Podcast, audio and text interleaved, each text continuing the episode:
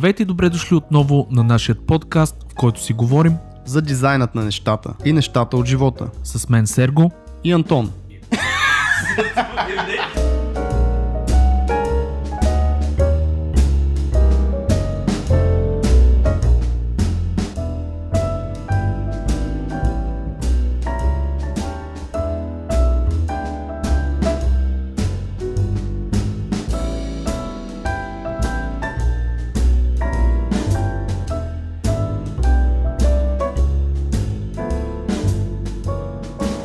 Добре дошли в нашия епизод от Дизайнът на нещата. Записваме с Сергей. Ола, Сергей. Оля Антон а, Аладжов. Ола, слушатели. Днес сме на испанска вълна. В този епизод ще си говорим за пътуване, за самокритичност и как да казваме не на тези клиенти, които имат необосновани прищявки, така да ги наречеме. Абсолютно. Това между другото е... Аз само чакам тази час. Тази час си Даже ще ти предоставя, защото аз там съм много бос. А, но да, там ти ще говориш повече. Как си ти, Сергей? Какво се случва в живота ти? Някакъв апдейт да ни дадеш? Да бързичко така да, да кажа, изпих си кафето тази сутрин, станах рано. За мен това е рано, държа, нали пак да Колко наблегна. часа искам да 10 знаят часа. колко е рано за теб? 10 часа вече бях станал, а, пих си кафето, гледах преди обед, което ми е едно от любимите. Знаеш колко хора те мразят сега, между другото, извинявай. Ама чакай, тази само да наблегна, да наблегна на някои неща. Аз ставам в 10 часа, но си лягам в а, 5 сутринта, нали? Това е... Така трябва, става да. по-добре вече, да. Трябва да се знае, че винаги, между другото, това е интересно да, да го спомена, че винаги съм бил нощна птица. Никога не съм могъл да ставам рано. Още от ученик ми беше трудно. А, винаги съм си бил тия хора, които си стоят по нощите, спът си до късно а, и слава богу съм си намирал работа, къде да ме търпат, нали? При тебе как е между другото? Те мога да разкажеш ти, обичаш ли да ставаш рано? Цял живот борба с, а, Със себе всякакви часови, да, зони. Ми, аз се опитвам да ставам рано, не се получава винаги. Усещал съм, че съм имал много продуктивни дни, когато ставах в 5 часа. Тоест обратното на те, ти си лягаш, аз ставам. И от 5 до 12 на обяд си свършваш толкова работа, колкото за 2 дена, примерно си. Между другото, сутрин а, хората казват, че сутрин имаш най-много енергия, нали? Си най-продуктивен наистина. Въпросът е а, дали се чувстваш добре, защото за мен е важно да се чувстваш добре. Нали? Сега, ако си станал 5 сутринта и си като парцал, нали? Ти ще си като парцал един, два, три дена, докато не ти се ресетне часовника, но като цяло има хора, които са просто по-добре пре, през нощта си работят. Тоест, ти, щом кажеш, че си нощна птица, това е окей, има такива хора. Аз през нощта, преди като по-малък бях така като тебе, т.е. оставах през нощта да си върша някакви работи, бях супер алърт и продуктивен. Сега в момента е абсурд. Е, Съм минали 11 часа, ставам зеленчук. Браво. Така че, да, предпочитам да ставам рано и да си върша тогава работата. Нещо те прекъснах, аз тръгна за преди обед да говориш. Е, не, не, глупости. Смисъл, просто си кажа, че си ми пи кафенцето. Гледах си преди обед, което ми е едно от любимите предавания, ще им направя малко реклама, защото са супер позитивни пичовете. А ти беше и ходил даже? Даже бях и гост, Участваш. да, имаше, бях им гост и говорих за игри, за изобщо влиянието върху децата, нали. Но преди обед аз съм им голям фен, защото пичовете наистина за малкото предаване, в които не ни показват а, манекенки а, и а, лайфстайла на Войни. манекенките, да, а, и а, кой кого убил и пребил. Да, да. И показват успели хора, което за мен е, това е много готино, защото наистина има много успели хора, които никой не ги е чувал. Мгм. Съгласен. Вчера даже гледах някакво за един стендъп комедиан, който е... Да, и аз го гледах, то пиш беше много якичък. Да. да, да, да.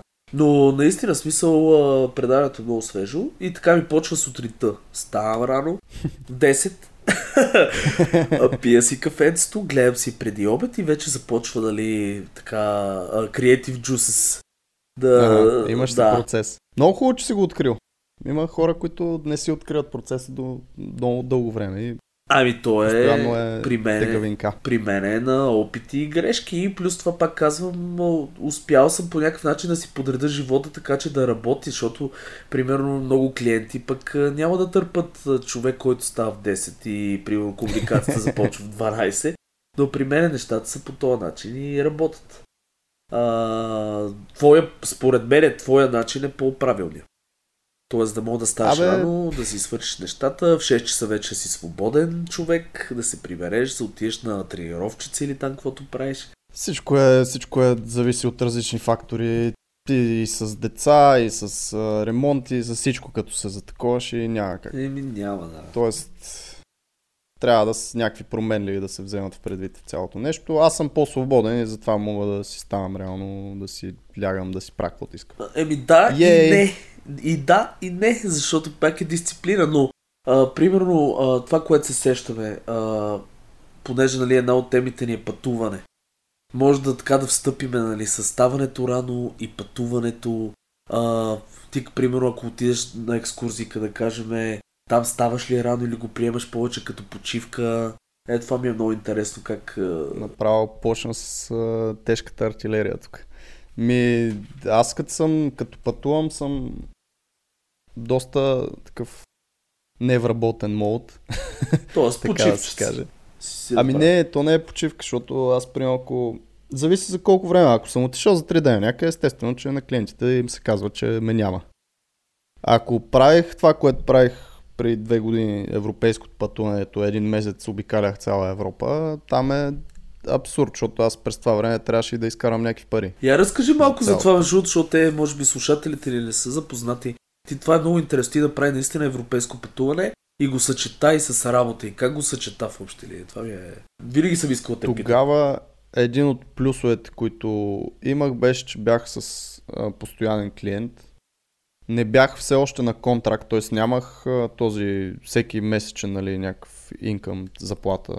А, си бях на, на проект с него, но имаше постоянно проекти. Тоест оцелих някакво хубаво време за, с този клиент и понеже не е много ефтино да пътуваш по този начин, един месец, а, наистина това беше така се каже един от а, едно от хубавите неща, че имах такъв А клиент. ти реално как пътува? Смисъл с кола, да е си кола ли? Какво? Как става? Пътувах с а, влакове. Това наистина много малко хора го знаят, че има един билет, който е за абсолютно всички влакове в Европа. EU Rail Pass се казва. Използва се много от чужден, такива, не чужденци, но извън Европа, които са, примерно, американци, от а, Австралия много хора го ползват. В Европа, тук в а, нашата част поне, не се знае много за този билет, защото влаковете са неокаяно състояние. Но това представлява един билет, който ти въжи за... Те, те са различни. Аз вече даже не си спомням, но за 30 дена имаш правото на 11 дена пътуване с влак. Който и да е влак, в която и да е страна в Европа. Как така 11 дена? Сумарно или в 11 дена да пътуваш? Сума, сумар, имаш 11 дена да пътуваш през този период от един месец. Ясно. Тоест, ти днеска можеш да пътуваш и три пъти с влак. Да, нали, ти да се отидеш, води един примерно, ден. да обиколиш някакви близки пътувал. дестинации, но това ти се води един ден. Или можеш да отидеш до а, Испания, от да знам, Испания до Полша, което ти е горе-долу един ден. И по този начин успяваш за един месец да видиш а, много места. Аз а, не знам, обиколих сигурно 9 държави, в които 9 държави по 2-3 града съм оставал, спал или там за малко. И е много удобно, понеже през тяхната апликация, самия това URL Pass, имат апликация, през която си букваш следващия влак и показваш този билет, който представлява един А4 лист, който се разгъва и там просто ти маркират та, как, им, как им се вика, контролерите, ти маркират, че си пътувал нали, този ден или къде си. И ако пътуваш с влак пак, нали, някъде другаде същия ден, те просто виждат, че е маркиран този ден и не го маркират. Струва сравнително ефтино. Моето, моя вариант струваше 300 евра, мисля, че, което е Което си е за- за доста добра цена, да, абсолютно.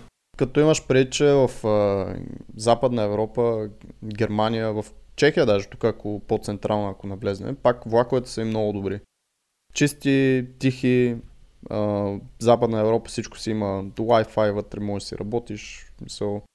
Другото нещо е един хак за този EU Rail Pass, ако някой се интересува, е по-изгодно да се пътува през нощта, т.е. с нощен влак, защото това ти се води за... Ако пътуваш на другия ден, това ти се води за един ден. А, това е хитро, да. Тоест може да си добавиш един-два дена така към Допълнително, пътуването. да, да, да. Допълнително. Въпросът е, че за нощите влакове има малко се доплаща по принцип там за все едно за белето, нали, което, което ти дава Ми, спалното. Всъщност е доста ефтино, защото като се замислим един на самолетен билет отиване и връщане, горе-долу ти е до дестинацията ти около 300 евро.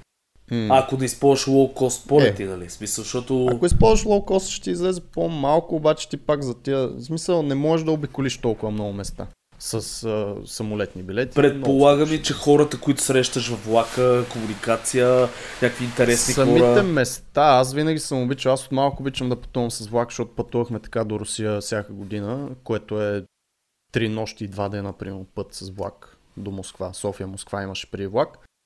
И е много готино, защото в самия влак и линиите са направени така, че минават през места, през които с кола, примерно, не може да минеш.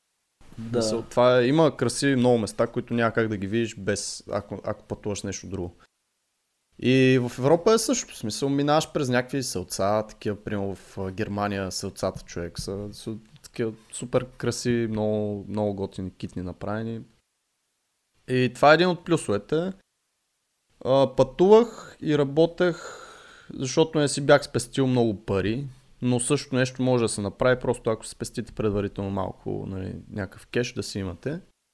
Аз бях а, през цялото време, като има някакъв проект, се завирам, примерно, в, където съм в Базел, Швейцария, няма значение. Се завирам някакво кафе и се работи по проекта 4-5 часа от кафето. Пускаш го и си свободен за един-два дена. В смисъл беше такова сравнително спокойно. И хубавото е, че клиента знаеше къде съм, знаеше какво правя. Тоест аз не съм му... В смисъл хубаво е да си знаят, нали, че да, да, пътуваш. винаги трябва да сме откровени И към... че ако не, не му отговориш веднага, нали, това е причината, а не че си във вас и мързелуваш. Тоест ти си бил на практика диджитал номад, както ги наричат. Точно нещо си. такова, супер интенс обаче. Да. Защото повечето диджитал номади си отиват примерно за 3 месеца, 6 месеца някъде да живеят на, примерно, Тайланд в момента е супер така, известна дестинация за това нещо. И си живеят оттам. Аз през два дена сменях държавата, града, което сега не бих го направил между другото. По-скоро сега бих направил това, което повечето диджитал номади правят. Пътуваш за известно време някъде. Отиваш за два месеца, примерно. Да. и се връщаш после тук, после пак отиваш някъде за една, за две седмици, за три седмици. Между другото, на Contract Work това ще кажа също е плюса, защото при мен какво се получава, аз като имам нов клиент, да кажем, почти винаги се оговаряме да се видиме на тяхно место.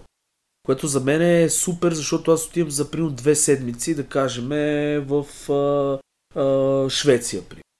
Те си поемат разходите, сядаме, се тъпваме проекта, говориме си, нали, тия две седмици, там целият процес се се тъпва, кой на кого какво ще дава, каква информация и така нататък.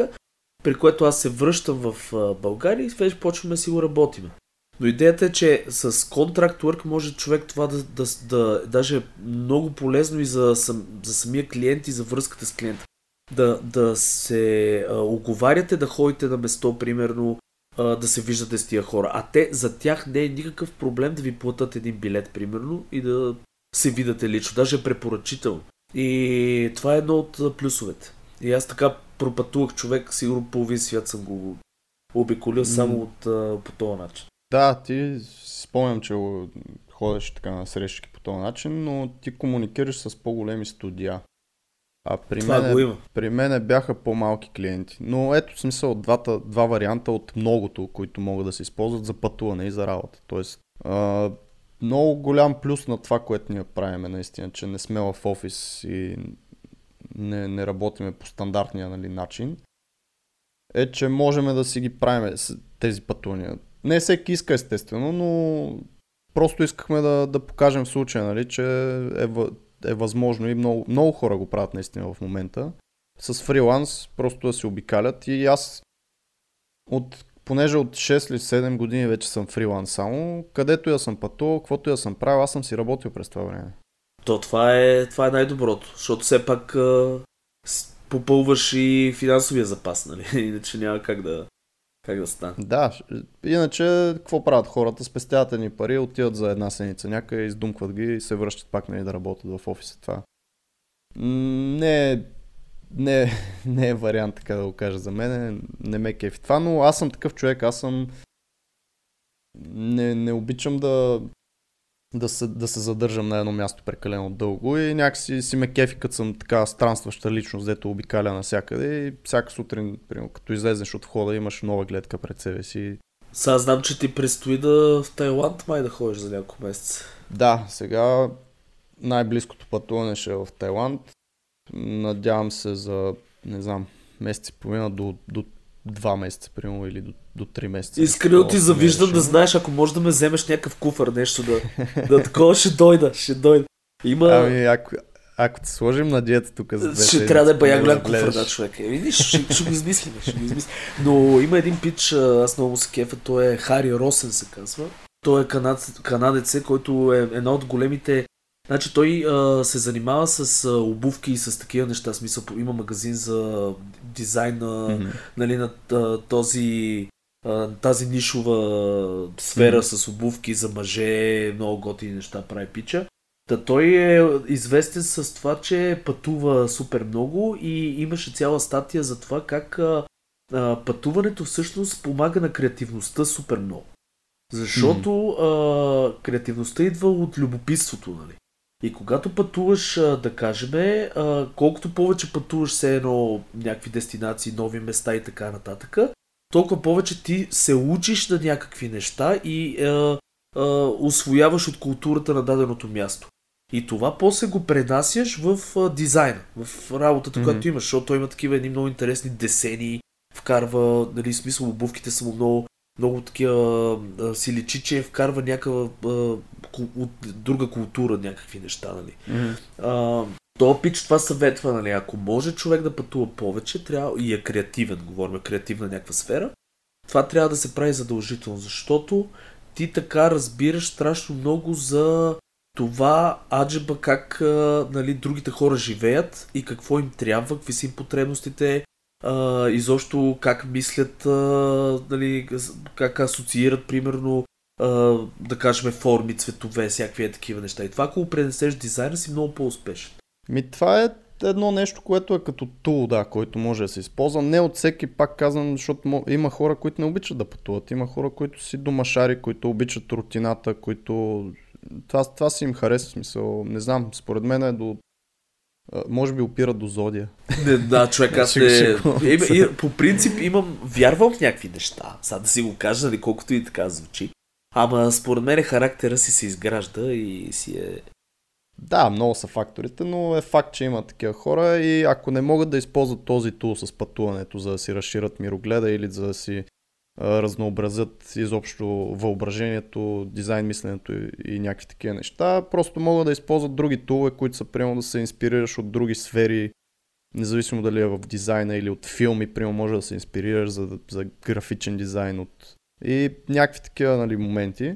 Но при мен лично е пътуването и пак казвам, като си фрилансър е много възможно това нещо. Аз като съм бил на бригада, като съм бил на Еразъм, които са две неща, които задължително ги препоръчвам на всеки познат, който е в а, тази възрастова категория, нали, така да го наречеме, т.е. студенти.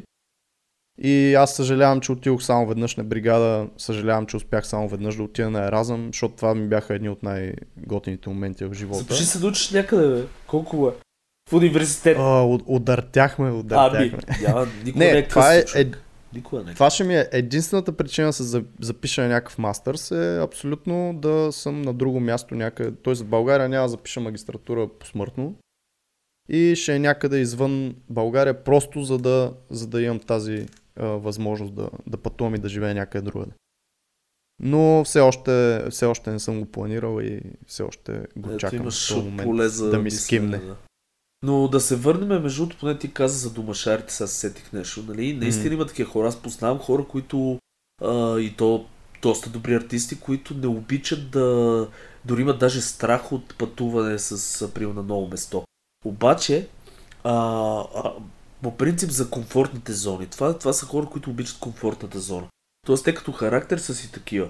И идеята ми е, че примерно а, креативната, нали знаеш, за да си много креативен, ти трябва малко да ги чупиш тия комфортни зони, т.е. да се опитваш да, да ги на, разширяваш. Да, как се казва, да... да Винаги да си на ръба на комфортната да, зона. Да, Това, си- принцип, да, е да не си седиш в комфортната зона постоянно. М. И пътуването всъщност е а, малко или много по презумпция те кара да нарушаваш тази комфортна зона, защото ти отиваш в една чисто нова среда. Нали, смисъл, не си в България да знаеш, че бирата струва 2 лева, тази бира е хубава, примерно това заведение. Ти отиваш на ново месо, където абсолютно М. нямаш никаква представа за какво става въпрос. Нали, дори Мгм. да си направил ресърч, пак да са нови хора. Аз не правих, аз наистина с кефа на този начин на пътуване, който е не правиш никакъв ресърч, отиваш на едно място и си го ресърчваш на момента там. С а, разглеждане, движение и... Да, въпроса, тук, там е. въпросът е, че ту- тук бях чел една статия на една матка Шели Карсън, се казва тя харвардски такъв професор по психология. И тя беше казала, в смисъл беше писала в статия точно това нещо, нали, че а, реално погледнато а, а, а, пътуването те кара да нарушаваш тези, т.е. да излизаш от комфортната си зона и ако си креативна личност, това нещо пък ти помага ти да дърпаш напред с а, работата си. Което е пак една връзка между пътуване с а, дизайна, нали, ако можем така да го Мгм. направим.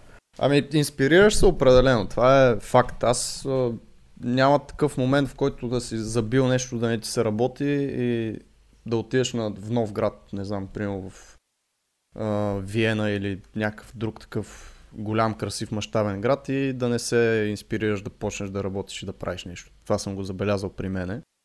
И когато това се случи, аз ползвах хостели предимно, понеже пътувах сам, това е другото нещо, което може би трябваше да го спомена. Аз пътувах сам с една раница и най-добрият начин в такава ситуация да се запознаваш и да срещаш нови хора е първо влаковете, което ти каза, нали, че срещаш хора там. Второ, хостелите. Защото а, там е пълно с хора, които също пътуват, които са... Ам, и срещах и много е, фриланс, нали, или девелопери, или дизайнери. Защото май месец, юни месец аз тогава пътувах. Това е времето, в което Европа е пълна с абсолютно всякакви туристи. Много от тях си правят около светски пътешествия, много от тях си правят европейски трипове. И тези хора, много голяма част, ако не са огромна група някаква, са в хостелите. В хостелите също така има винаги някаква стая, common room или някакво като офисче с компютри, където можеш да седнеш и просто си работиш. Или в кухнята на хостела. А, пълно е с кафета навсякъде около в тия европейските дестинации. Това ще е... Защото Европа... Да, извинявай, ще Кажи. прекъсвам. Това ще я кажа, че а, и coworking спейсовете влизат в тази група. В смисъл ти реално погледнато... Coworking Space също влизат в тази група и интересното е, че аз примерно в Малага, като бях сега при няколко месеца, а, това, което може да направите, повечето coworking имат тестинг дей.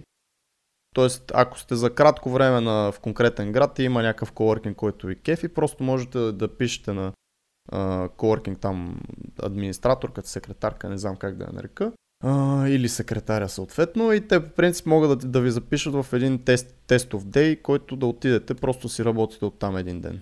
Съответно, отивате в други ден, примерно в друг град, също може да направите. Е така безплатно. Да, без, това е лайфхак, че много яко, да. Да, това го направих в Малага, coworking беше много приятно, оказа се, че са работили някакви българи там преди мене в този coworking space. И това е, като travel gear, аз си пътувах с лаптопа, една pocket клавиатурка, която се разгъва и едно, едно стенче, което да си качиш лаптопа, за да не постоянно да не си с наведена глава, защото това много ти криви врата. Върху една много лека стойка, която сигурно е, де, знам, 200-300 грама, която се разгъва, супер мъничка, слага се лаптопчето отгоре. Мисъл, има много такива варианти, които малки удобства, които ти помагат да се чувстваш малко по-добре, като работиш точно, нали, на някакви места, които не си свикнал. И така, а между другото, знаеш, че има и някакви в момента тулчета, с които да си правиш кофи шоп нойс на лаптопа, като си вкъщи. Какво си да правиш? Да си правиш, виж, и даже ти с моите чуждици не си. Именно. Да си направиш звук такъв а, от а, кафета, от ресторанти на лаптопа и да се слушаш. А, все като white noise, кафе. т.е. като тези, дето а, един вид а, в бекграунда да си пуснеш някакъв звук. Да, дете се генерираш, примерно включваш а, грамотевици, включваш да, да, какво а в този случай за за кафе. кафета. Това е гениално. Да, Това е имаше, гениално. имаше някакво... Сега не съм сигурен, но Hipster Sounds, примерно, .com е нещо такова, дето има конкретни кафета, примерно в Париж. Са записали Боже. от конкретно кафе, името на кафето и може слушаш трак от това кафе. Това е- или това е ресторант, гениално. или какво. Това е гениално. Е, Ще това е пробвам. хипстерия, Ще го пробвам, между другото, абсолютно. Аз съм го пробвал, помага. В смисъл, като си пуснеш лека музичка и като си пуснеш отделно този нойс, защото аз а, и в момента сега като свършиме кола, просто ще отида, не знам, сигурно в Starbucks да работя, защото съм в такъв период. Аз съм на периоди и има периоди, в които не мога да издържам да съм вкъщи. Това е един от тях и там се концентрирам много по-добре, като има хора около мен, като има движение, като го има то бъз нойс, нали, около мен, като пчелички се, всичко нещо се говори се прави. Една идея, сега ще ти кажа, сами хрумна Давай. гениална идея. Да, Като станем много известни, това нали, е абсолютно неми, неминуемо и ще станем много известни. Значи, като станем много популярни с този подкаст, да правим едно Така. от време на време такова излизане в някое кафе да бачкаме и да се срещаме с хората, които ни слушат. А? Е, много яко. Супер добро. Казваме, тук сме 5 сме, часа. да, елате да се запознаем, Добре. пиеме кафенце, това, това. Пати, И... смятай. Много добра идея, съгласен съм. Правим Добре. го. Задължително. Хора, имайте го предвид. Скоро. А, ще изчакаме да станем известни, нали, първо? да, скоро, Или? скоро. скоро. Месец, два му давам. Добре. Ами, ти имаш ли нещо да добавиш за пътуването и работа, Значи, то- докато това е- пътуваш? Тема, която може много да се дискутира, защото аз съм много Може, голям да. фен също на пътуването и защо пътуване и работа. Нали? Това е фокуса на темата в момента. Не е само да ходим на екскурсия, ами просто как да съчетаваме нещата между едното Мгм. и другото. Но за, а, мисля, че един ден можем да отделиме цял епизод за това нещо, защото наистина О, да. а, ползите са страшно много от това да пътувате и а, да работите и защо да, да се инспирирате от някакви други места. А, но за да не стане много дълъг този епизод, да минем към Да втората, прекъснем тук. да, към втората ни тема, която е Която е самокритичност и специално за дизайнери, но и не само. Просто все пак ние с тебе сме дизайнери, дизайнът на нещата е подкаста, така че колкото и широка и обширна тема да е самокритичността, мисля да, да опитаме да, да го задържиме това цялото нещо в а, дизайн насока и работа като дизайнери, фрилансери и така нататък. А, имаш ли ти някакви наблюдения по въпроса? значи за мен е- личност ли? Аз съм самокритичен в интерес на истината и това за мен е много важно качество при един а, креативен човек. Защото а, първо, а, нали, а, самоанализата, говорим за да си самокритичен, ти трябва да се анализираш малко или много. Да, да си анализираш работата в момента, живота, доволен ли си, не си ли и така нататък.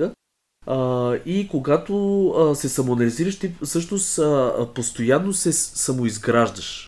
И постоянно изграждаш нови неща, защото ако човек спре да се самоанализира, той реално погледнато няма обективна, обективен поглед върху това какво прави. Съответно, той няма, не може да разбере къде е в стълбицата, нали, в изобщо сред многото други хора, които правят същото нещо. И за мен самокритиката е супер важно нещо, ако човек иска да расте постоянно. Аз, например, имам едно нещо, което е на всяка една година си правя по някое време, нали, обикновено в началото на годината, правя Ревизия. да, ревю на предишната си година на всичко, което е свършило. Говориме, а, примерно, ако щете, преглеждам всичките проекти от а, януари до декември. И се опитвам да видя кой проект ни е бил любим, примерно, тук кой проект се е получил много добре, защо се е получил, по кое време и така нататък. И го сравнявам с... С имам база за сравнение вече, при следващата година знам, имам отправна точка. Има хора, които това го правят с... а, При сега има в момента един челендж, най-вероятно всички а, го знаят във Facebook, 10 години а, челендж, много известен. И има, има артисти, които си показват преди 10 години работата спрямо Да, сега. да, Нали? да. И наистина има страхотен напредък, защото то няма как. Ако си добър, няма как да... И това според мен е супер важно. Да си правиш самооценка постоянно, за да можеш да си изграждаш нагоре. Мгм. Самооценка, Еми самокритика по-скоро. То, то си Да, идва и с но- критика това нещо. Ти не мога да се винаги- самооцениш без да, без, да, без да си самокритичен. Защото иначе ще кажеш, о, супер съм, с- сеш се, много ми е го... много, много съм добър, какво ще си правя самоценка? Сега тук супер съм си и следващата година пак, ей, пак съм си много добре. И така, и така човек си стоиш на едно место и край. А, колко много хора има така. О, познавам и аз. Познавам и аз, да. Добре. Ми, много, много хубав отговор. Аз това, което мога да добавя е, че колкото и е важно, толкова е и опасно според мен. Но той изначално а, зависи какъв човек си ти. Ако си по-позитивен човек, самокритиката ще е малко по-позитивна и по- по-лесно ще се приема. Ако си по-негативен човек, какъвто съм аз по принцип в а, сърцевината си, а, отива вече към с- самобичуване, самолинчуване. Такова. Значи, Мисля, това според мен Има- вече е деградивно. Това не трябва да се прави. Да, точно. И много хора, много хора, да не кажа, според мен всички хора са, са много по, по-добре се отнасят към другите хора, отколкото към себе си. И аз влизам в това определено, защото а, начина по който примерно си говоря на себе си и се критикувам, никога не би го направил с а, друг човек. Интересното е, че ако някой, ако говорим нали, за дизайн конкретно, защото мога да влезна в много други теми, но за дизайн конкретно, ако говорим, ако някой ми покаже работа, която виждам, примерно, че, да знам, кърнинга е на, на, на шрифта не е окей. Сега мога да кажа какво е се кърник видимо. за тия, които не... А, кърнинг е разстоянието между буквите, между отделните букви в а, един текст или в една дума, да кажем. И примерно има такива, сигурен съм, че сте виждали и сте забелязвали, някакъв дизайн, примерно думата в заглавието а, изглежда като почти две думи. Тоест, кърнинга е толкова оф, нали, че трябва да се приближат там едни а, буквички, за да стане окей. И някой ако ми покаже нещо такова и някакси не, самия мозъка ми почва да, да, да казва, нали, окей, смисъл това нещо, той просто не го е научил. Не знае какво е кърнинг, ще го научи. Той е в някакъв такъв етап, който още не знае просто за това нещо и ще става все по-добър и ще стане нали, другия път.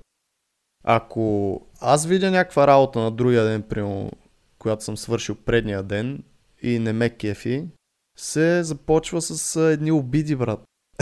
Вау!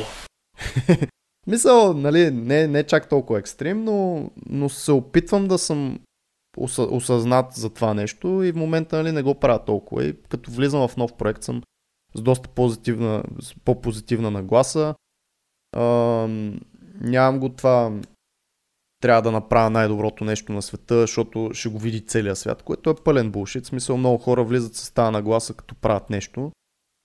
Не е така, не е края на света, всичко се променя. Това, което ние правим е най-малкото само контент, който след една година ще бъде сменен, след две години ще бъде сменен.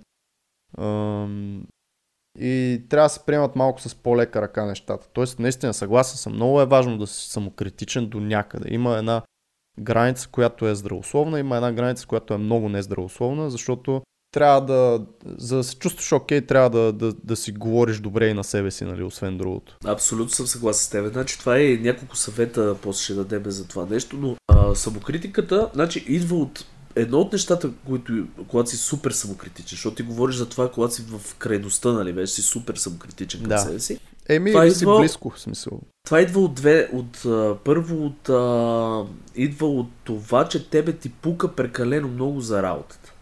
Mm-hmm. Това е хубаво. Това не е лошо нещо, защото когато ти пука за работа, т.е. интересувате ти винаги да импруваш, ти всъщност го правиш. Ти, ти, ти нали, ставаш по-добър в това, което...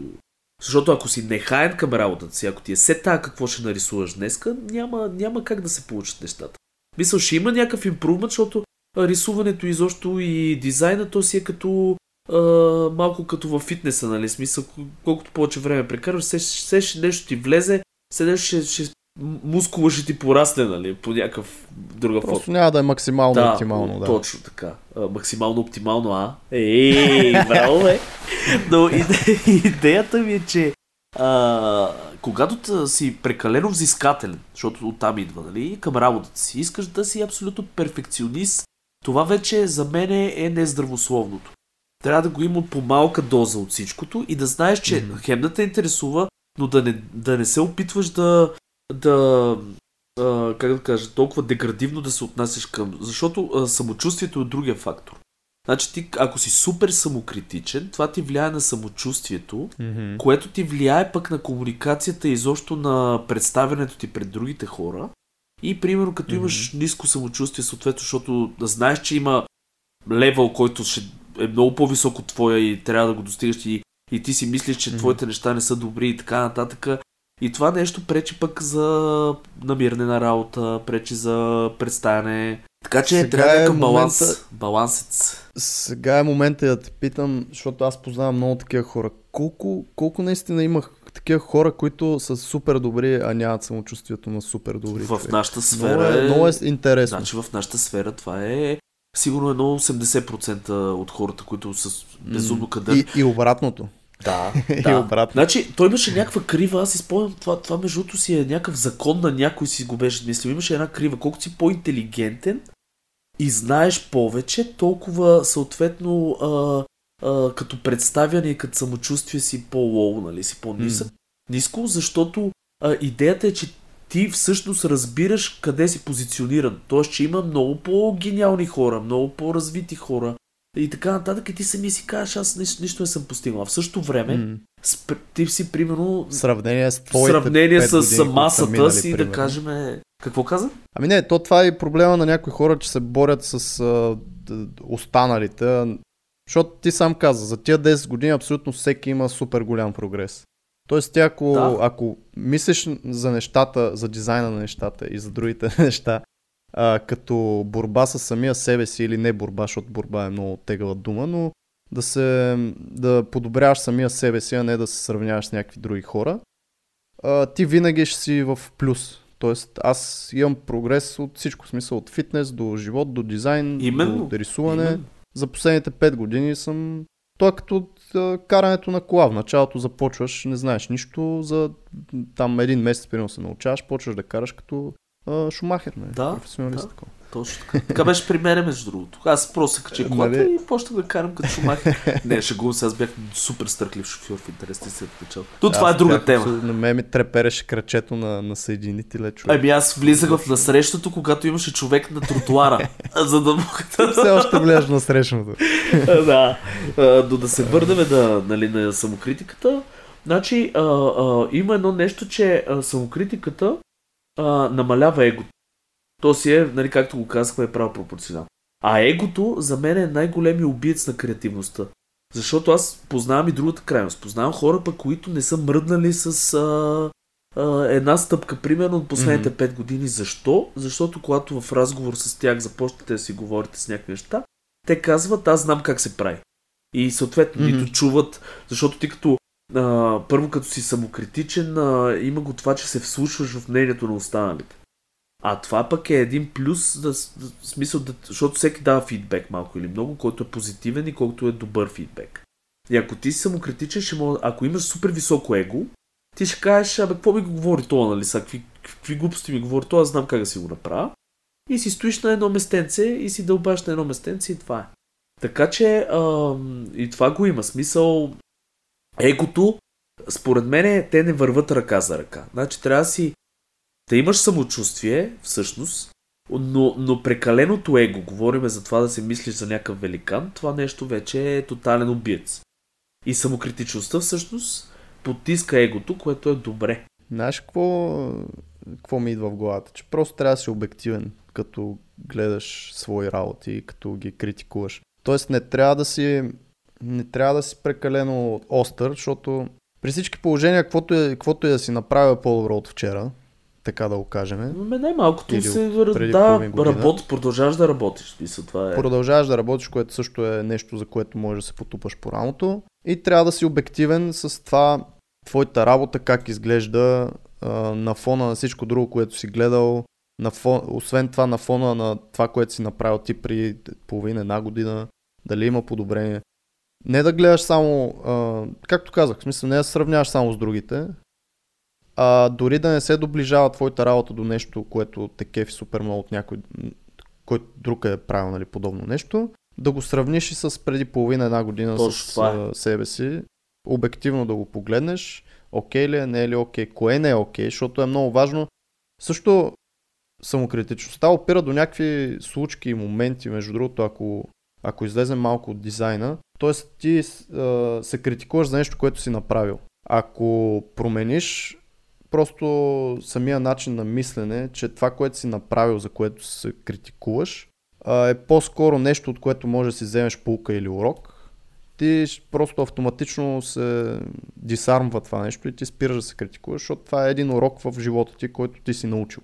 Същото е и при дизайна. Ако видиш, че нещо не е окей okay сега в работата, която последно си правил, примерно починал си един ден, след като си направил някакво лого, отваряш го на другия ден, не те кефи нещо, а, окей, научил си се, че това, то начин на правене, то, то ефект или каквото и да е, не е окей, това ти е един урок.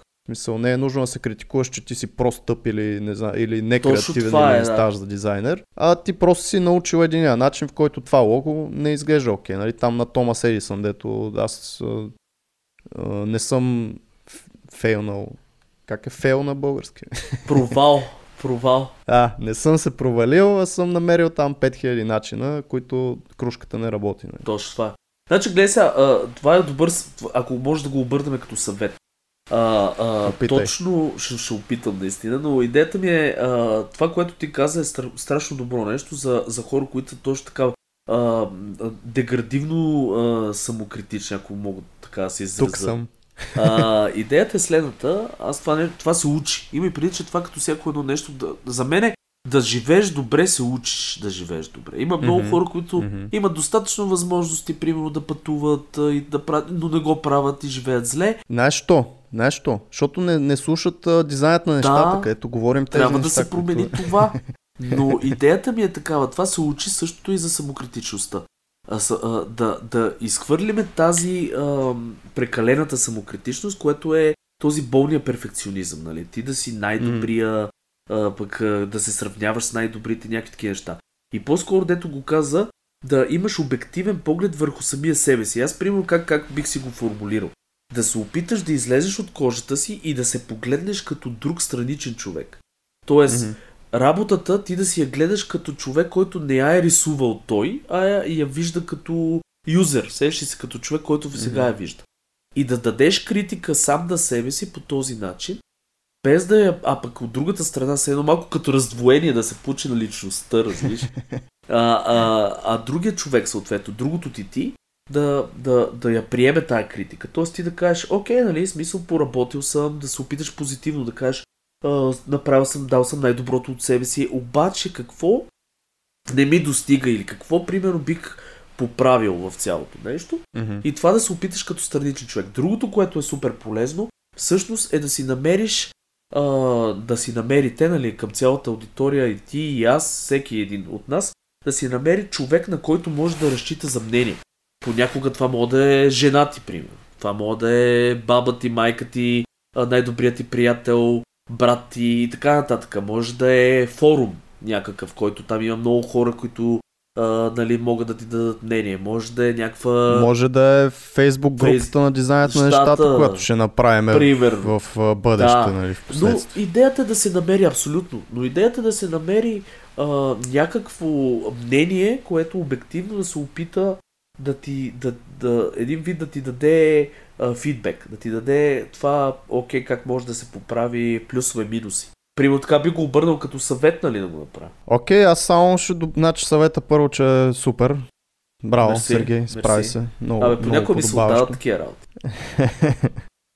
И само ще добавя, че когато си този раздвоения, нали, дволикия, този човека или тази същност, която дава критиката, просто трябва да, да, да го давате с малко по-нежни думи. Това е да, единствено. Има една, има една да. книга, която е uh, What to say when you talk to yourself, която е много, много приятно четиво. Тя е self-help, не няма връзка с дизайна, но пак се препокриват нещата. Защото ако си даваш, аз пак казвам, ако дам на някой друг фидбек, ще използвам много по-мили думи, отколкото ако давам на себе си, ако не, не се хващам нали, съзнателно, че, че го правя. Тоест въпросът е да не казвате нали, това колко е грозно, това тъп ли си, прост ли си, защо си го направил това отстояние.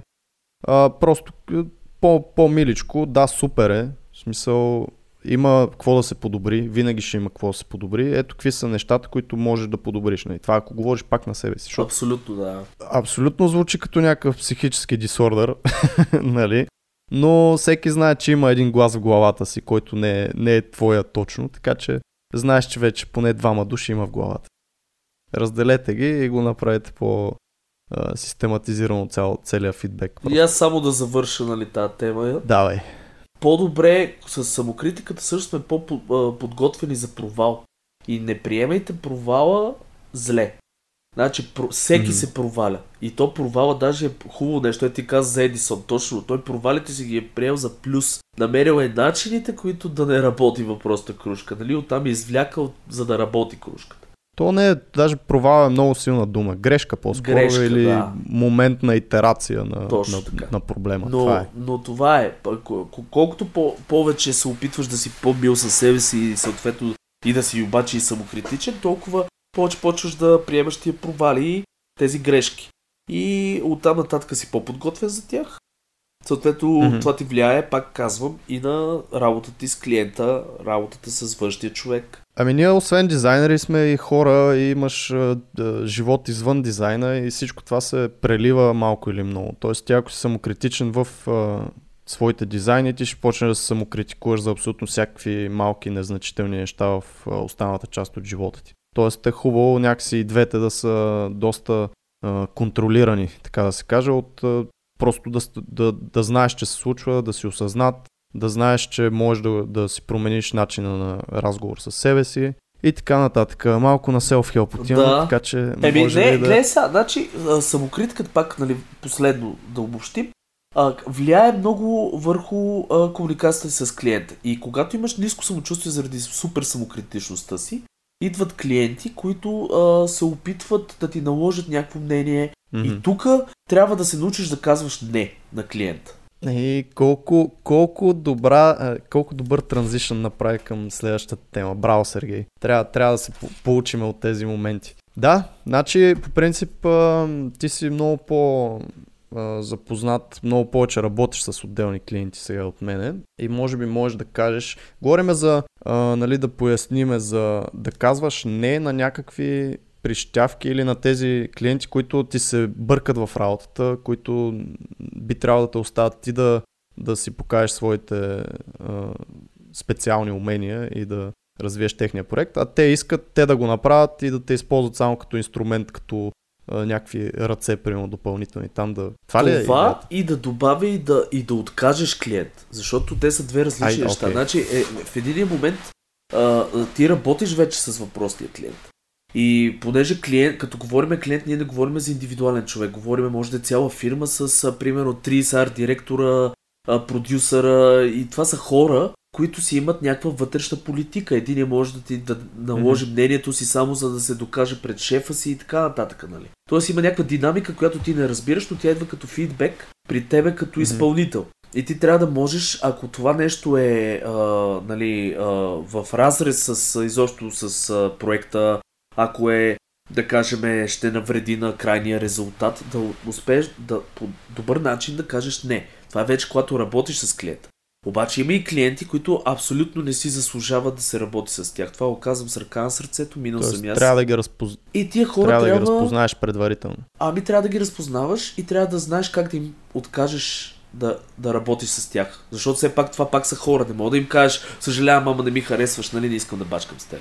Защото това първо... Ня, нали, нямаш красиви очи. Именно. Трябва да по някакъв начин да, да, да, да се разделиш с този клиент, но по добър начин. Да се разделиш и да му кажеш защо всъщност не си го поел, за да се получи той евентуално от грешката си, нали, когато е дошъл. Така че аз ги разделям на две, две неща. И примерно, а, от, ще започна с отказ на клиент. Защото когато сме добри в... Ти самия го виждаш, аз го виждам в студиото, когато, си, когато даваш добър сервис, нали, добър, добра услуга, правиш добри неща. Клиенти има страшно много, които а, идват при тебе от всякъде.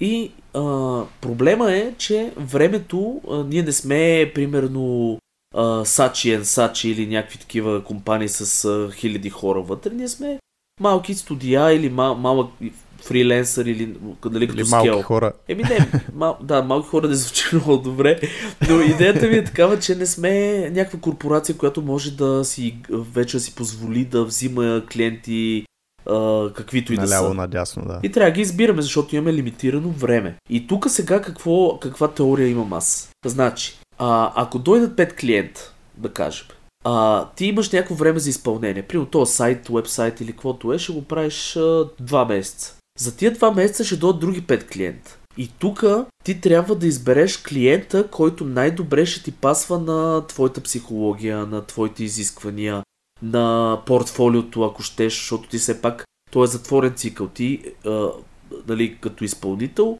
а, правиш неща, които ти влизат в портфолиото, които пред- предизвикват да идват от, същ, нали, от същия тип неща, да кажем, а, като проекти. Това означава, че ако приемеш кофти клиент, направиш съответно, защото с този клиент не може да се разберете, направиш а, лош интерфейс в моя случай, кача го в портфолиото си дори не го качва в портфолиото си още по-зле. Кача го в портфолиото си и там съответно ще други хора ще кажат, абе, той е правил добри неща за някакви фирми, големи. В същото време последната му работа е за еди какво си, нали, да изглежда добре, самата игра да изглежда добре. Така че това е друго. Да отказваш на клиент стратегически. Тоест, отказваш на клиент не защото този клиент, примерно, си абсолютно 100% сигурен, че е кофти, ами му отказваш, защото знаеш, че а, ще ти вземе слот във времето, което ти можеш да го запълниш с много по-добър проект. Мгм. Тоест, това е главната причина, поради която ти би отказал на клиент, така ли? Ами, Има ли други а, причини? Много причини има всъщност, но това е една от причините. Също не мога да кажа, че е главната, но съм го правил много често. Мисъл, а, заради наплива съм си избирал един вид клиента, с който да работя. Другото, което е... Да, да, в смисъл по а, какъв критерий? е да, смисъл, това е един от критериите. стил на играта, примерно. Това е един от или- критериите. То си личи, значи, когато дойде проекта, значи започва, аз ги усещам вече от комуникацията. А ако има плавна добра комуникация, те си има стъпки вече в работа, които той ги знае какви са, знае много добре за какво става въпрос и ко- комуникацията е много плавна. Ако ми дойде клиент, който, абе имам идея да прави игра, ама не знам изобщо как се прави игра и ти трябва да измислиш всичко и а, кажи сега тук интерфейс, а, нали, дай ни, дай, ни, дай ни предложения. Хубаво обаче. Което значи Кое- направи ни няколко дизайна. Не, което значи аз не знам изобщо какво искам и ти като почнеш да ги правиш, си скъсаш Аха. нервите с мен, защото нали, вече като почнеш да ми предлагаш някакви неща, аз ще почна да ти връщам фидбек тогава и така нататък. А, и примерно тия клиенти, аз в повечето случаи им казвам, вижте пичове, работя по този начин, обяснявам им процеса, казвам, вие трябва за да дойдете при мене, трябва да имате най-малкото готов гейм дизайн, документ, а, еди какво си, еди какво си, бриф, написан, Мгм. какво точно искате, ще Да. ви помогна да го разделиме на задачи тогава, но няма как да аз да седна да правя нещо без вие да имате тази информация. Пример, Тоест ти си, ти си имаш конкретни изисквания, които ако не се покрият, а, няма как да работят. покрият от клиента, няма да работиш с тях и това е много хубаво, защото не се чудиш сега този имейл, който ти е дошъл примерно с някакъв нов клиент, да го вземам ли да не го вземам. Ти си знаеш твоите си изисквания, ако ги има в имейла или съответно ако ги поискаш и не ти Продължаваме дадат, напред. продължаваш нататък, казваш им, пичове, това е от мен, ако решите за напред може да работим, няма проблеми. Нали, защото това е и ти като откажеш на един клиент, това не значи, че никой няма да работиш с него. Хубаво Разбира е се. точно заради това да, да откажеш нали, по хубав, Идеята е винаги- нормален начин и даже да им помогнеш малко. Точно това е. нали, Винаги аз се опитам да им обясна 1%. а, защо в момента не мога да ги поема. Не им казвам, аз ви отказвам. Просто им казвам, в момента примерно сме прекалено заети а, и за да може да работиме с вас, ни трябва това, това, това и това, което на тях им помага реално, защото ти им казваш какъв е, какъв е процеса за адекватна работа. И той знае вече, че трябва да говори или да си наеме гейм дизайнер, който да му реши тия проблеми вътрешно фирмено и след това, примерно, да дойде и да те хайрне, да те наеме като, като а, студио или като артист или като каквото и да е. Другото, което е, защо отказвам аз клиенти, е претоварване с задачи. Значи това обаче тук е застъпено и с самокритиката, и с самочувствието и с много неща. Трябва да си Изпътуването. с всичките теми. Защото, а, ам, какво означава претоварване? Всеки от нас има капацитет. Аз си знам много добре капацитета в момента на студиото колко е. Колко проекта ние можем адекватно да дадеме в добро състояние, т.е. да ги предадеме в състоянието, което искаме нали, за нас, за да ни влезат в портфолиото, клиента да е доволен и така нататък. Аз не поемам повече работа от това, което... Защото Нали, едно от голем... една от големите грешки е, като дойде къв ти клиент да ти дойде, ти искаш да го хванеш, за да не останеш без работа. Нали? Това е... И почваш са и се товариш, се товариш в един момент става едно мазало и рискуваш като изпълнител да не дадеш добро качество. Което е абсолютно безмислен. Ще вземеш ли пари, може да не ги вземеш, обаче нито, пак казвам, това ти влиза в портфолиото, нито клиентът е останал доволен. И защо е... получават се кофти неща. Затова, примерно, е, това, е, това е втората причина, поради която отказвам. Да не се а, пре... А, как се казва? Пренатоварваме. И примерно там mm-hmm. започвам да ги разпределям във времето, ако имат време да ме чакат. Защото клиента по принцип, по презумпция не мога да чака. Значи има достатъчно... Трябва да е Трябва да е, вчера. не знам какъв... Не, трябва да е много голям студио. Това са проекти, които... Нали сещаш, че те са с много такъв срок при тях. Mm-hmm. Тя е една огромна машина, която Тебе, ако те чакат, ти им нарушаваш процеса на още 20-30 човека по веригата. Тоест, кой би те изчакал? Не разбрах. Ми, Малкият клиент? Големия. Би те изчакал, защото mm-hmm. големия клиент има възможност. Те си имат и други работи да правят. Да, не само. Той има и, и бюджета да чака. И ако иска да да работи mm-hmm. с теб.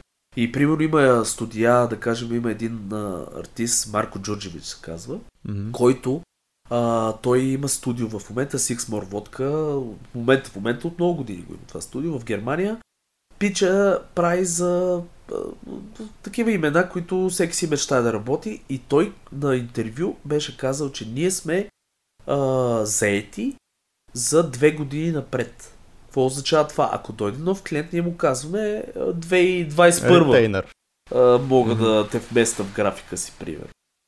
И това ми се е случвало и на мене. Предполагам, че те взимат и ретейнър някакъв, примерно за тия две години, за да, да. наистина за да се знае, че се работи. Т.е. взимат някакви пари Раз... или на месец или Да, upfront. той е апфронт със сигурност, защото той си има един mm. календар, знае си капацитета точно и той си буква да. слотчета. И примерно, а, за да те вмести в това слотче, изобщо да почне, той предполагам, че през тази една година ти водиш комуникация, той върши някаква работа, но не върши съществената работа. Тоест, а, планиране, такива неща се извършват през тази една година, което не е малко. И примерно, предполагам, че голямото студио си плаща за това време. При мен се е случвало, без плащането, за съжаление, но при мен се е случвало, примерно, аз да, да ме чакат 4-5 месеца.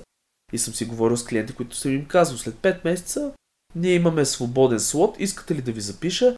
Подготвя се един предварителен договор, който се, за това нещо се описва цялото и се казва след 5 месеца с неустойка съответно, защото ти си прецакал не си прецакал, но си отказал други клиенти заради този клиент, който ще дойде след 5 месеца. Да, да, да. Така че има го и този момент, че а, трябва да се знае много добре как, какво можеш да свършиш добре. За какво време? Mm-hmm. Тоест ти в случая не отказваш на клиента, защото е кофти клиент или защото не е... А, защото не мога да го поемаш адекватно, да. А просто защото да, нямаш физическата възможност да го изпълниш това нещо. Добре, Супер, а ти, това са вече две причини. Каза, има ли трета? Разбира се, значи нещо, аз то, то списък е много дълъг. Аз просто маркирам няколко точки от моя опит, нали, който е. Okay. дру... Най-важното нещо е нали, третото, за което примерно а, говоря. Ние, а, ние това сме си говорили, мисля, че и в други епизоди с теб, но трябва да сме малко егоисти като а, дизайнера, трябва да си е леко егоист. Какво имам предвид? А, трябва да си мислиме за нашата репутация и за нашето портфолио. Какво означава това? Портфолиото по принцип е най-големия за мен е асет на един артист. Това е нещото, което му намира клиенти, нещо, което го представя пред а, света и така нататък. И ако влезе в портфолиото а, лош продукт, дали репутацията на този продукт е лоша, дали са, не изглежда добре самия продукт, независимо вие дали сте свършили добра работа. Защото, примерно, играта, да кажем, е, а, ако е игра, а, изглежда мега зле и знае, от самото начало се знае, че тази игра няма да, няма да направи някакво впечатление на хората. Ще е кофти. И ти направиш перфектния интерфейс отгоре, ама много красив. Няма никакво значение, защото тя самата игра не, прием не става за игра. Аз ги тествам игрите преди да ги изобщо да, да почнем да работим.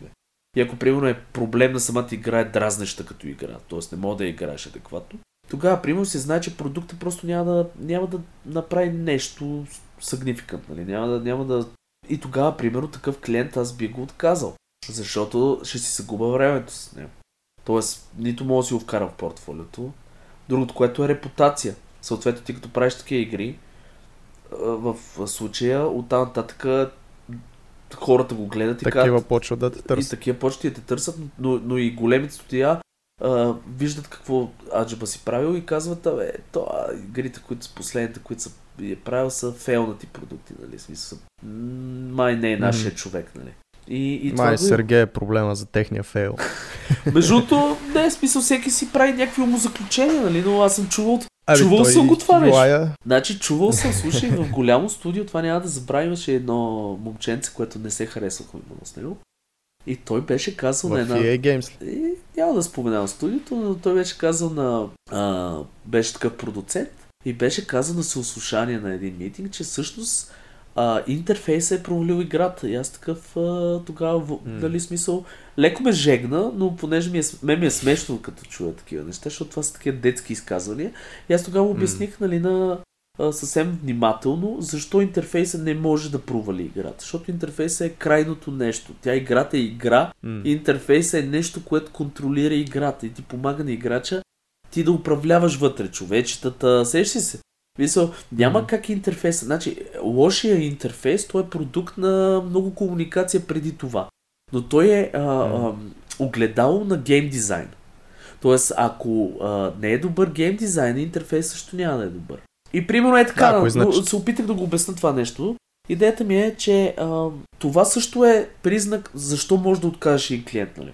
Защото все пак си пазиш репутацията, все пак искаш портфолиото ти да е с добри неща и така нататък. Ти какво мислиш по въпроса? Така е, съгласен съм.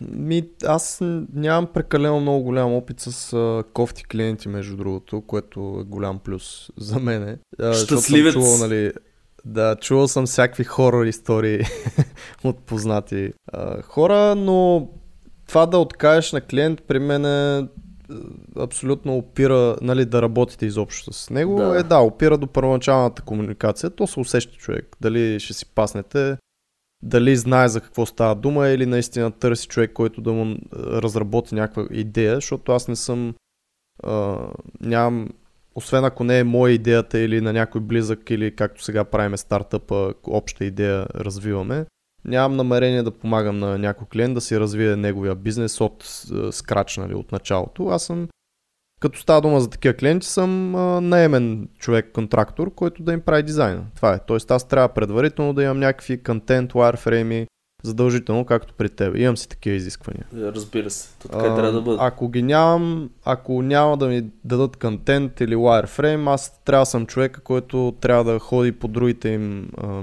всичките им там конкуренти, всичките подобни сайтове, да, да гледам тяхното копи, как е написано, да пиша контент, което аз не съм човека за това нещо, в случая, ако не е мой проект. И затова с такива клиенти в повечето случаи наистина казвам а, точно това, което ти правиш. Смисъл или ми дайте това, нали, може да поговорим за да се работи, или просто а, намерете някой друг. И, и двата варианта са се случвали. И аз съм окей с това нещо. А, колкото до това да ти се навират някакви клиенти в работата, така да се каже, също нямам прекалено лош опит с това нещо. Повечето са ми се доверявали. И между другото, в повечето случаи, когато са, са ми се бъркали в работата, е било ползотворно.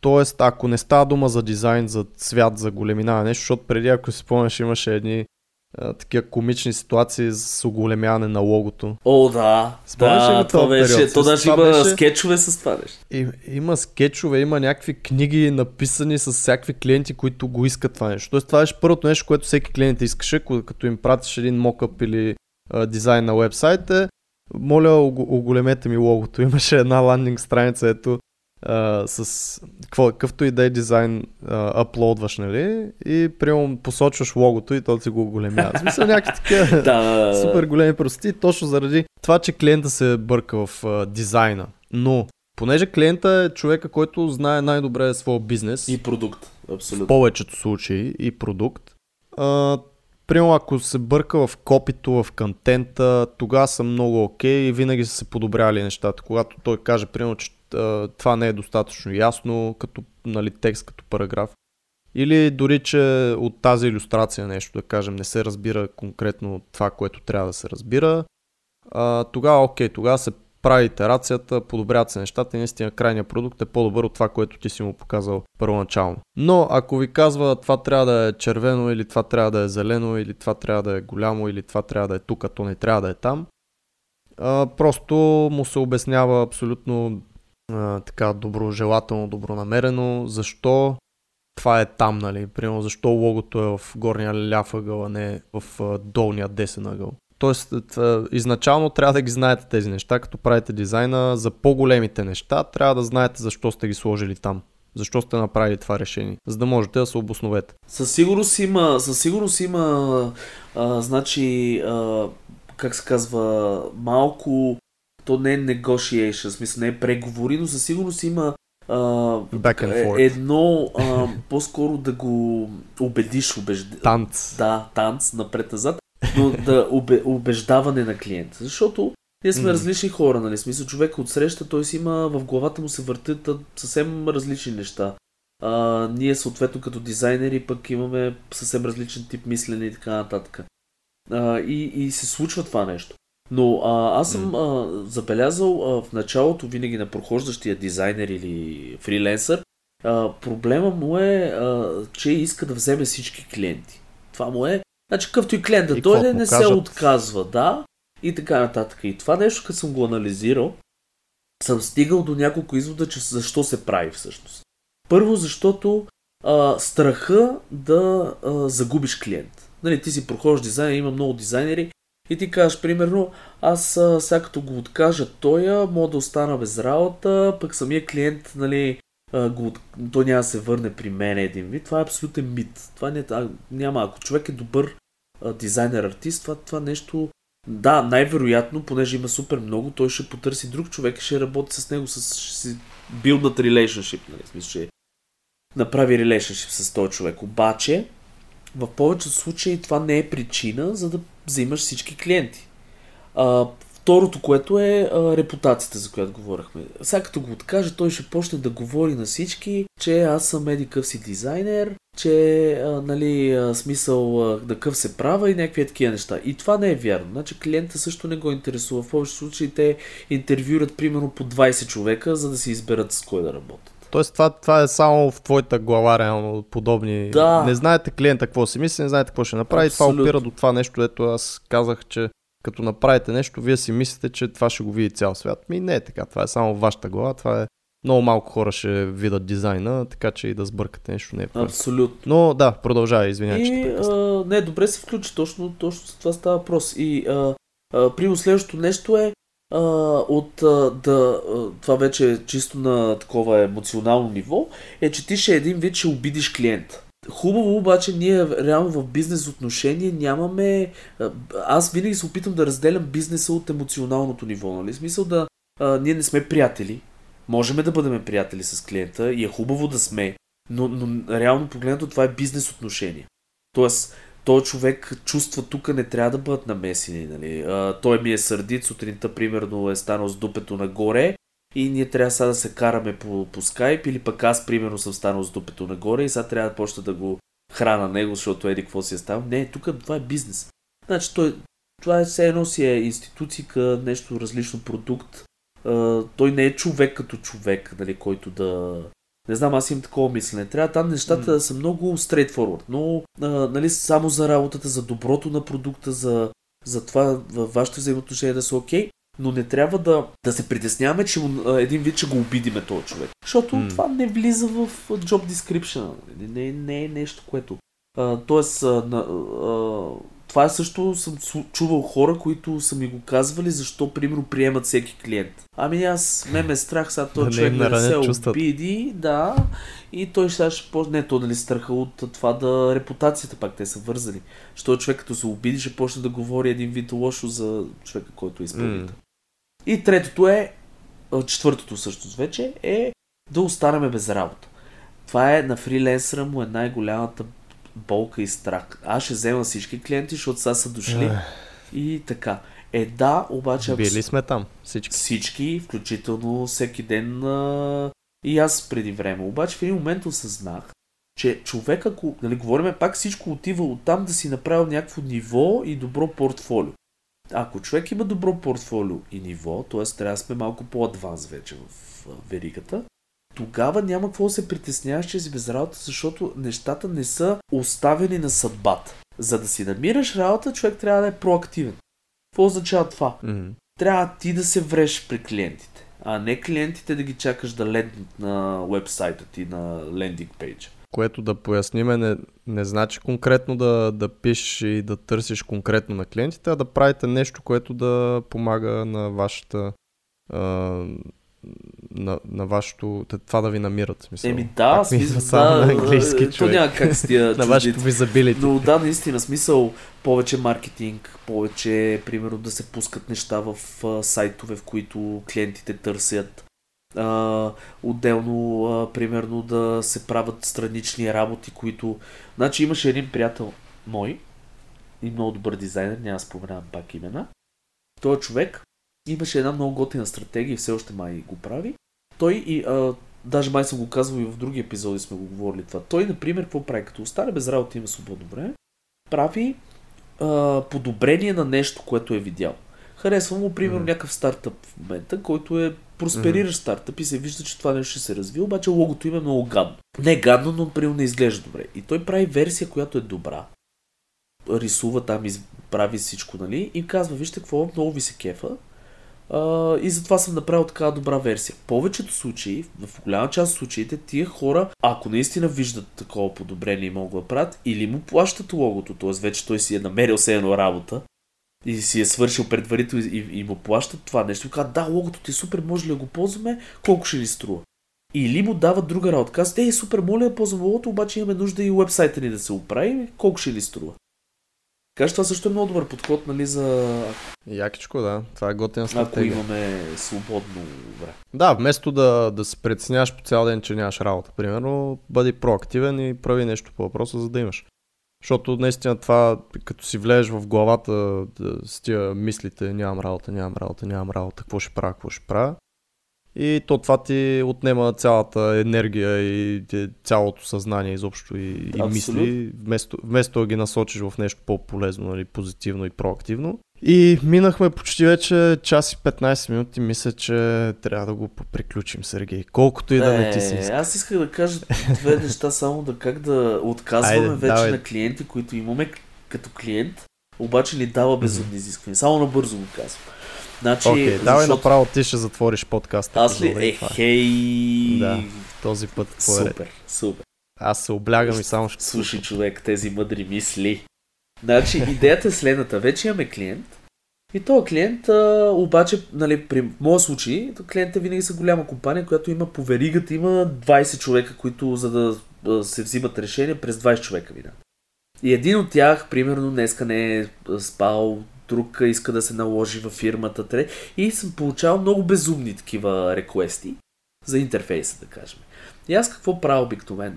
едно от нещата е да се науча да... Значи, ще го обърна към вас като слушатели, като а, а, съвети.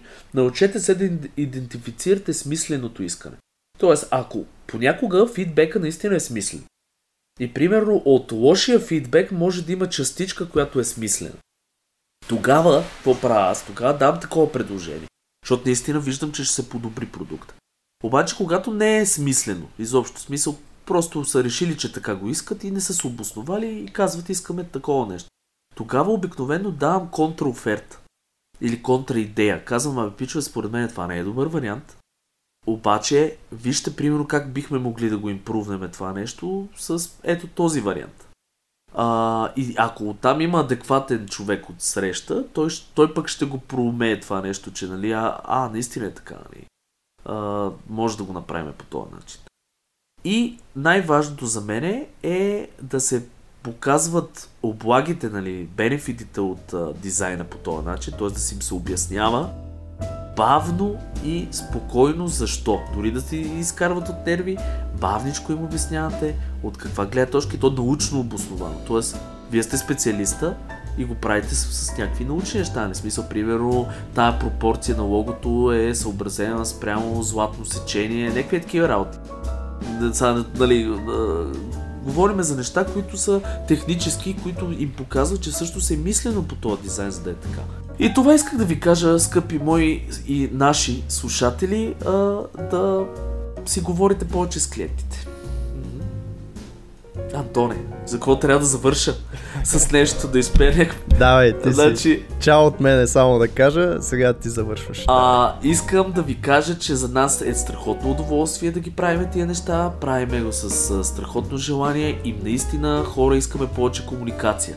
Затова пишете ни на а, страницата във Facebook Design of Things а, или ако искате на SoundCloud а, пак Design of Things а, мисля, че беше Антоне поправим ако греша FM. FM.